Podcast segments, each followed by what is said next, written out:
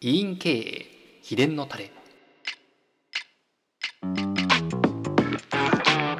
委員経営秘伝のタレは名古屋で有名な医療法人友王会近藤歯科院長の近藤正嗣先生に委員経営のコツを根掘り葉掘りお聞きする音声ラジオです皆さんこんにちは株式会社丸の鎌形ですこんにちは近藤歯科の近藤正嗣ですということで委員経営秘伝のタレ第13回お届けしていきたいと思います近藤先生今日もよろしくお願いいたしよまろしすくお願いしますということで今日のテーマなんですが1億円の壁はどのようにすれば超えていけるでしょうかというテーマで先生にお話を聞いていきたいと思いますでまた本題に入る前になんですがもう今年もそろそろ終わりを迎えようかという時期なんですが先生何か近況ございましたでしょうか近況というか日曜日に市川團十郎襲名披露公演に歌舞伎座に行ってきましたおお先生がハマってる歌舞伎ですそうね團十郎の襲名披露って多分一生に一度見れるか見れないかなので、なかなか良かったですよねえーすごいですねそれはもう普通にチケット取っていった感じなんですかねああチケットは人間国宝の役者さんがうちの患者さんなんでその人に頼む といつでも取れるのでいやめちゃくちゃ取ってもらってますめちゃくちゃ羨ましいですね。俗に役者チケットっていうらしいけど、えうん充電してまいりましたありがとうございます。では早速本題に入っていきたいなと思うんですが、1億円の壁はどのようにすれば超えていけるでしょうかという質問をいただいてるんですけど、まあ非常に単刀直入なはい、話なんですけどそうですね。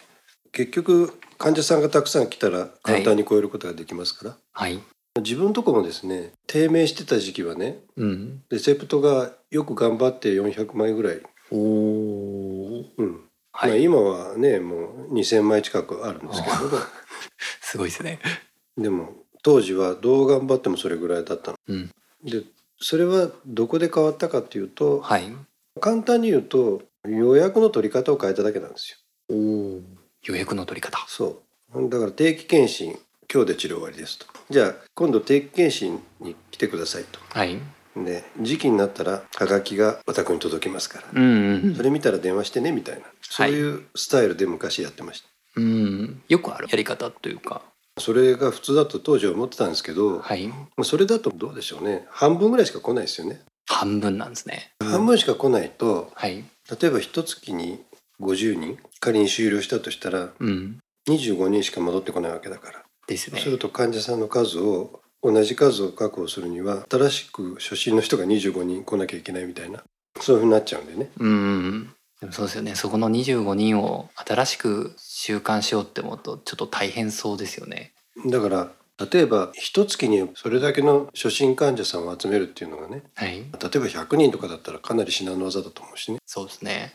だから25人でもまあまあ大変ですよねうん、話をちょっとそれちゃうかもしれないですけどよくマーケティングの世界で言われてることで新患さんと既存の患者さんの集める割合うんみたいなことを話されると新規患者さんが1だとすると既存患者さんにリピートさせるのって5分の1ぐらいの労力で済むみたいなそんなお話もあったりしてですねなんとなくそこに通じるというかだからすでにうちを気に入ってきてるわけだからねファンクラブに入りたいぐらいのはい気持ちはあるかもしれない、ねまだ入ってないけどみたいなうんそうですよねでリピーターに完全にするってことはファンクラブに入れるってことは簡単に言うとねもうそこが好きでずっとうんうん通い続けてるわけですもんね。だからとりあえず1回目のメンテナンスに来させるっていうことがうんもうめちゃめちゃ大事なんですよね。あ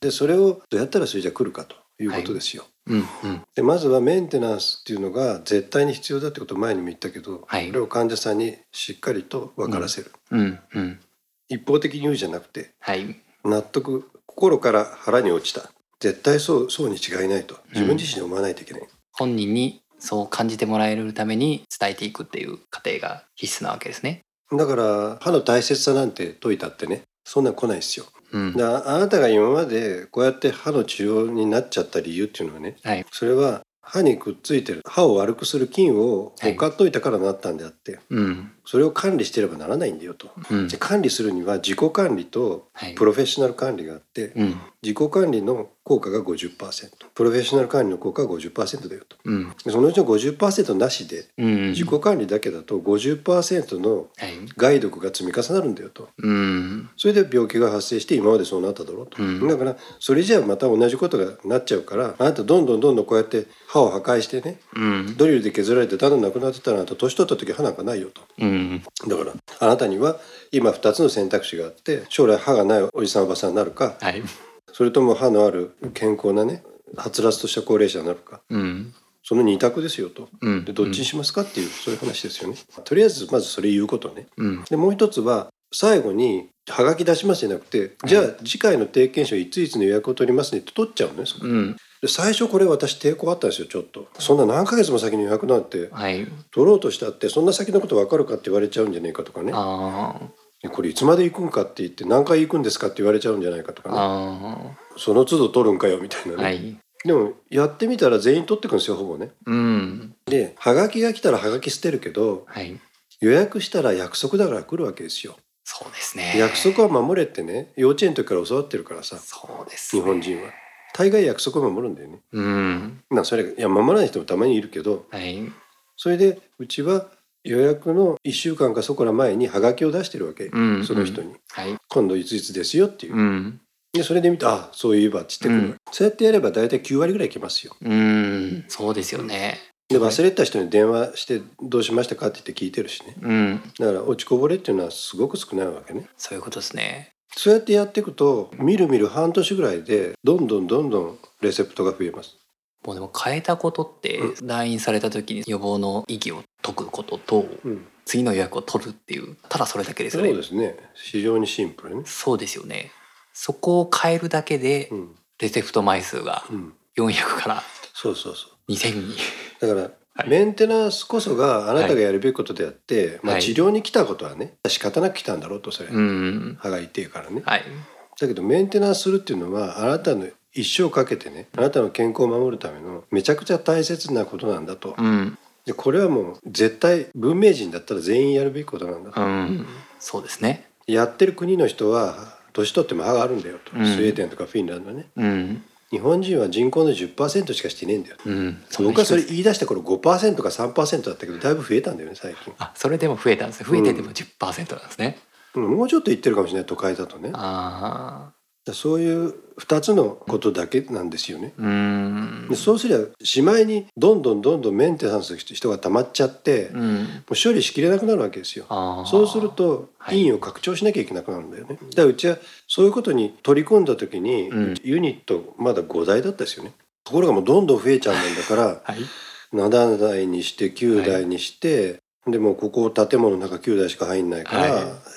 新しい建物建ててそこに12台入れて今20台になったわけだけうんどだからそれはもうどんどん増やしていかないとうん処理しきれないっていうことがあーそうさせてるわけね。でも経営としてはどんどんどんどんリピートしてメンテナンスに通う人が増え続けた結果それに対応するために拡張していったっていうことなのでめちゃくちゃ健全ですよね。そうですね来る患者さんっていうのはファンクラブだからね、はいだからあんまり逆らうこともなければ、はいい、ちいち最初からね解き伏せる必要もないから、じゃあ先生自費でやってくださいっていう人もその中にはたくさんいるわけね大体さ定期検診に絶対来るなんて余裕がないとできないじゃん、そうですね。でそこでもう「あいいです」って言って帰る人はもう断るわけね、そこで「はいあそうか」みたいなそれはだったらいいよみたいな風にするんだけど「いやぜひ行きたいです」っていう人は健康に対する意識が高いうん。ある程度知的レベルも高いうん。歯医者で何ヶ月に1回は金を払ってもいいという人たちね、だからつまり心にも金にも余裕があるわけだから、うんそういう人たちが集合してるわけだからその中に当然インプラントやる人もいれば、はい。セラミックやる人もいるとうん矯正やる人もいるとこういうことですよね。いやー僕近藤鹿さんに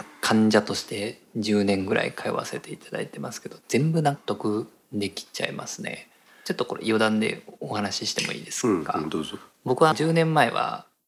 267ぐらいの時にうんうん初めて近藤鹿さんに通い始めてう、ん、でめちゃくちゃ先生に予防の意義を言っていただいたんですよ。そうだっあたの具体的な言葉まではちょっと思い出せないんですけど、はいただ歯ってケアするもんなんだっていうのはそこでインストール初めてされたうんですんよなね。るほどね、で当時僕は営業マンだったんで、うやんっぱり時間がなかなか有給とかも取れないかったんで確保するのが難しかっうんうんうんたんですよだからこの定期通院するっていう意識なかったんですけど何回か行くうちにあこれ絶対優先度上げて来ないといけないなってなったんですようんうんうんだからもう無理やりにでも時間作って行くようになって、なるほどね。はい、でそこからこう意識がすごい変わっていってもうなんか今は行かないことがもうありえませんみたいな感じにやっぱりなったんで、そうやって患者さんの意識って変わるんだなっていうのをこう自分も変わったんでうん、すごいことだなってそれっそうてですね。はいこれは本当に宗教改革みた いななんていうかななんて言ったらいいのか分かんないけど。そうですねでもそうやって人生豊かになりましたもんねそのおかげでうん、なんか人助けですよねそれも一つのってちょっと思ってしまいましたああなるほどなるほど。それはとても嬉しい話でね。だけど本当に健康に対する気づきっていうのはうん別に歯からでもいいわけで。で歯を大切にするんだったら大切な歯を使い続ける元引くだけの長寿がないとつまんないよねって話になってくるわけね、そしたらやっぱり食べ物に気をつけたりとか適度な運動したりとかね今だったら感染に気をつけたりとか、はいいろんなことによっていろんな知識を得て実行し,、ていくことによってね、うん結果的に全身的な健康も手に入れる一つのきっかけになるわけですよね、うんそういった意味ではやっぱり健康意識の高い人たちがどんどんどんどん育成されていく一つのいい入り口になってると思います。そうですよねでしかもその方々がファンになってるんで経営者としても安心ですよねそういう人がまあ敵が少ないよね。そうですよね、うん、味方の集まり。あーそれによっての1億円突破っていうのはとてもいいですねうん、だからその気になったらこんなんすぐだと思いますよ。だからいやそんな先の予約を言われてもわかんねえよって言われたら、はいい、や別にあなたそれ私だって3ヶ月先どうなってるかわかんないけどさっていう話して、それでとりあえずでその時の殺し文句はねうん入れとかないと他の人に取られちゃって入れないよって言うんですよ。あーはあいなたの都合のいい曜日とかがもう空いてないよと来る気になった時は、うんすげえ先にされちゃうからんそれダメでしょって、ああそうだって言ってこれは残りあとわずか法則って言ってね あ物を売る時 に残りあとわずかって言うと売れるっていうのと一緒ですーよ、あうん、あのテレビショッピングでよくあるねーそうですよねそこで入れなかったら絶対入れないですもんね、うん、そうなのだからこれは貴重なアポイントメントであって、うんあなたの人生にとって絶対必要なんだよっていうことをちゃんと刷り込みをしていくっていうことでね、うん、結果それで人生が良くなった人間いますから、はい、いいマインドコントロールねそうですよねどんどんやっていただいた方がいいですよねいやありがとうございますそういうことでもう絶対誰でも突破できると私は思います、うんうん非常にシンプルなお話でしたねそうでもなんかすごく重要だうん、治療に自信がなくたってはいねメンテナンスちゃんとやることはできるじゃない、うんそうだでかすよらねそれでちゃんと生きていくことできますからあ皆さん頑張ってほしいですねーいやーぜひ明日から実践していただけたらと思います先生このテーマで何か言い残したこととかはそうですねだからそうですか右肩上がりになっていくからねとに かくチェアは増やさないとダメだしおー人も雇わないとダメだしおー狭くなったら移転しないとダメなんですよあー増築するかねうん楽しいじゃないですかそしたらそうですよねいつも言うのはね開業から廃業まで同じ箱でずっとやってるって普通の会社だったらうんその企業って失敗企業だろっていうのまあそうです社屋がそうですね開業した時と一緒の大きさで、社員数も一緒だったらさ、はい全然発展してねえじゃんそれ確かに多少橋になったかもしれないけどそんなんでさ満足してる業界ってさうちんたちだけだよね、うんそれはおかしくねうんっていうことですよ企業として、そうですね企業って言われちゃうとうん、確かにしか言えないですねだから拡張してって当たり前なんで、うんそれを皆さん意識を変えてほしいですうよ、んこれは自分自身のマインドを変えないとね患者さんのマインドを変えるのと同時に、うんうんそうですよねそして経営者としては拡張するにしたって患者さんがもうついた状態でもうこんだけ来るっていうのが予約見たら分かるそう状そう態そうでだからき来すぎて困るから拡張するんだよそうですよねもう予約取れないって言ってブーブーブーブー言われるわけだからそうですよねだから全然排水の陣でなんかチェアを一台渡 そうみたいな感じじゃないですもんねそれはそうですそうです、ですよね、はいい、やこれはなんか楽しいんじゃないかなうん、だからもう予約だってもううちだってそんな4ヶ月先までパンパンですしね うんメンテに関してはそうですよね非常に参考になりましたありがとうございます皆さんに頑張ってほしいですありがとうございます。じゃあ今日のところはこのようなところにさせていただきまして、また次回もお聞きしていきたいと思いますので、本日はありがとうございました。はいありがとうございました今回の音声はいかがでしたかこの音声ラジオは不定期で配信しております次回の配信をお楽しみに